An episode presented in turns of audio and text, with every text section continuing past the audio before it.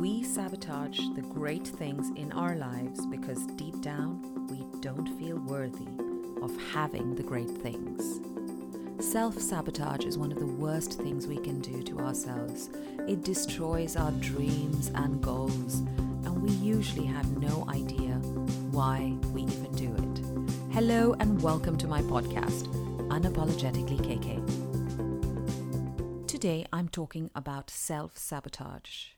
In my practice, I see clients who come to me and usually ask me why they're doing something that they have consciously made a decision not to do. They cannot understand why, when they want to do something, they have the willpower, they have all the means and resources necessary to achieve their goals, do they get in their own way? So, ever gotten in your own way? Let me rephrase it. Ever sabotaged yourself from achieving your goals? Why do we get in our own way? Today, I am exploring the realm of self sabotage. What is it and why do we do it? Over the past month, I have completed my certification as a Master NLP practitioner. And in that time, I delved into the world of quantum physics and linguistics. I have never been more eager to continue learning more and more about the universal energy that connects us all and the universal language between the conscious and unconscious, or subconscious, as some people call it, mind. The conscious mind, while the thinker has very little power over the unconscious mind, which is the doer, if it doesn't speak the right language. Take this for example. You decide to lose 10 pounds in the next six weeks and pledge to quit sugar and go to the gym five times a week. This is a conscious decision. You have taken into account your schedule and willpower to achieve this goal, and you know you have what it takes to do it. Why do so many people fail to achieve this then? What gets in their way? Why do they crave the food they are meant to avoid? Why does that piece of cake or scoop of ice cream become more important to eat than your commitment to your goal? Why do you sabotage yourself? Too many questions, I know. So let's look at some solutions. Self sabotage is the conflict that exists between conscious desires and unconscious wants that manifest in self limiting patterns of behavior. Let's break that down. Setting a goal is not enough. Believing that you can achieve that goal is what is important. Your unconscious mind does not know the difference between real and imagined.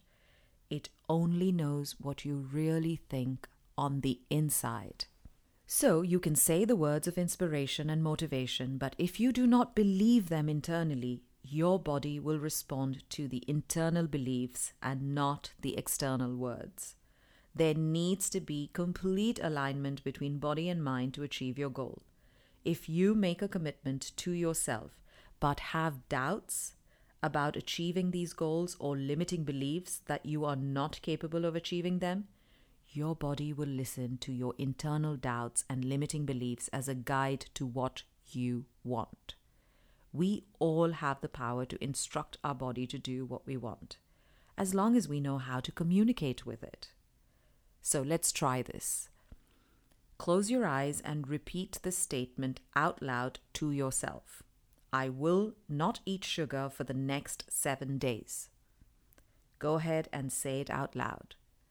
I will not eat sugar for the next seven days. What was your first thought?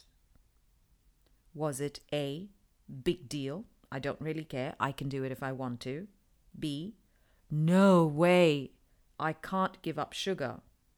Or C, mm, I can try, but I'm not sure. Our unconscious mind communicates with us constantly by showing us internal representations, which can be visual, auditory, or kinesthetic, which is feeling. So you could see a mental image, you could hear a sound, or you could have a feeling. In the case of the example I've just given you, if you say, I'm not going to eat sugar, and the first thing that comes up, which is, ha, what's the big deal? I know I can do it, and you see yourself doing it, that's one way of seeing it. Or you can hear your stomach growling. That's an auditory response where your body immediately reacts to the lack of sugar before you've even tried it. Or you could get a feeling. It could be a small tingle or a shiver or some kind of a feeling which makes you think, I'm not so sure. I think I can do it, but I'm not so sure. Your body is responding to that statement by telling you exactly how it feels on the inside. So, when we are in alignment with it, our body floods us with the appropriate positive emotions such as joy, laughter, harmony, peace, etc. It will give you an immediate response to what you're saying, but by looking at what you saw in your mind, felt in your mind, heard inside your body, you know whether the words that you have just said are in alignment to what you feel on the inside. You have to be able to understand that body language. You have to be able to understand what emotions the body is throwing up for you to know whether you can really achieve your goal or this is just a pipe dream and you know from the start that you're not going to be able to do it and you are going to fail. Listen to your body. I recently watched a very, very interesting documentary which said that the reason why we don't do what we want to do is because our body at all times is trying to avoid discomfort, not go towards pleasure or avoid pain, but avoid discomfort. So, the discomfort that you feel immediately by wanting to avoid sugar or actually avoiding sugar, if that discomfort is a lot more than you not losing the weight and making yourself okay with having the extra 10 pounds, your body is going to sabotage you right away. So you could start on it, but it's going to start giving you cravings, hunger pangs, some kind of a physical reaction. It could be a headache, it could be anything to say, no, you are more okay and more comfortable with the extra 10 pounds than the discomfort you are now putting me through to lose the 10 pounds by avoiding sugar. So, when we understand what our body is doing, we are able to do the things that we want it to do, to kind of comply with our conscious thinking. Because self sabotage has a lot of emotional things attached to it. When you feel out of control, where you think that you have no control over your own thoughts or your own body, it creates a lot of distress within you. When we are not aligned, our body sends us signals of pain and discomfort. And when we don't understand those signals, it intensifies them. If you ignore the negative signals, they get louder and stronger. The pain becomes more intense or chronic, and dismissing it or suppressing it with painkillers is only pushing it to send a stronger signal in the form of disease, possibly. Listening to our unconscious mind keeps us in harmony. When we think negatively, our unconscious mind responds by flooding our body with a negative chemical which produces reactions such as fear, anger, pain, guilt, shame, etc. It's our body's way of saying, Stop it. This thinking hurts. This idea hurts. This is not possible for me to achieve because it's not in alignment with the way I feel on the inside. I come across many clients who believe they have lost touch with who they are and can't tap into their intuition. Is that really possible? Let's imagine walking into a nightclub that has really loud music playing. I love my little metaphors. So, you walk into a nightclub that has really loud music playing. You try now to have a conversation with your friend who obviously will find it difficult to hear you if you speak at a normal tone. He may even think you are not saying anything because he can't hear you at all. In order for him to hear you, you will have to talk at a much louder tone, and even then, he may or may not be able to hear every word you say.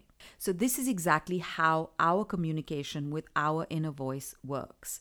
We surround ourselves with the noise of other people's expectations and opinions and can't hear our own inner voice. When it starts to speak louder, we feel pain as it does not align with the external noise or chaos, and so it has to increase the intensity further in the form of pain so we can take notice. We can never, and I mean never, lose our inner voice. It communicates with us 24 7 365 days a year. To hear it, we need to go inside ourselves and block out the external noise. Our inner voice, our intuition, our unconscious mind has all the answers we need, and it is what connects us to everything else. It not only aligns us internally but also aligns us with the energy that exists outside of us in the universe. If you are able to tap into this connection with yourself, you eliminate the need for self sabotage because you will know why your unconscious mind, which runs your body involuntarily, is stopping you from achieving your goal. And that is what you need to understand first and then eliminate. This is best done with someone who is trained to help you delve deep into your unconscious mind and find the root cause. You have to be ready and willing to do what is necessary to make the change. That's all you need to do. You need to be willing and ready to listen to some harsh truths, go into some spaces and understand where this blockage, where this sabotage is coming from. Most of the things that sabotage us from the inside are little parts of us that have been created to protect us from something. We have fear of the unknown, and so that fear is there to hold us back because at some point in our life, we have created this part within us, and this part's sole responsibility was to stop us from going into places which could create situations that could be harmful to us. So, let me give you an example. As a child, if you were playing and having fun and being extremely loud and noisy, and a parent or an adult came and slapped you on the wrist and said, Stop making so much noise. You don't need to have so much fun and be so noisy all the time. You now have been punished for doing something that you think is positive. And so, somewhere in your consciousness, there could be a part that could be created to say, if I have too much fun, I am going to be judged or punished for it. Now, if this part exists, it will always stop you from having fun or being noisy because somewhere within you, you now have a part that thinks you're going to be judged or punished for doing that. So, a part of you always wants to go out, have fun, have a great time, be who you are, but there's another part of you that exists within you that says, step back. Don't be too loud. Don't have too much fun because you are going to be judged for it.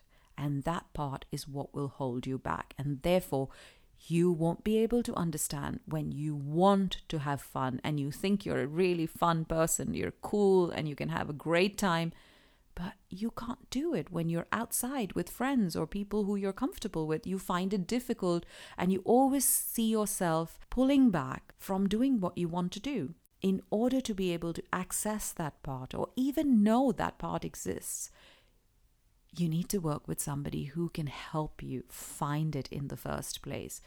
The most important part of this process is to be able to notice the resistance from your body and be committed to your goals no matter what.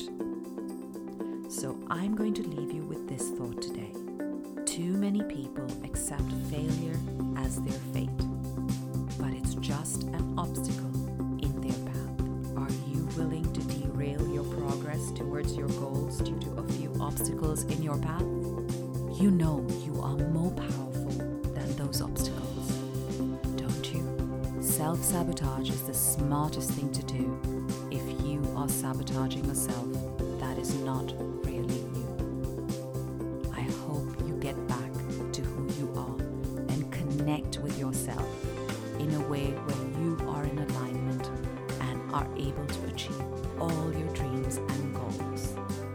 This is Kanchan Kulkarni saying goodbye for now and speak to you again soon.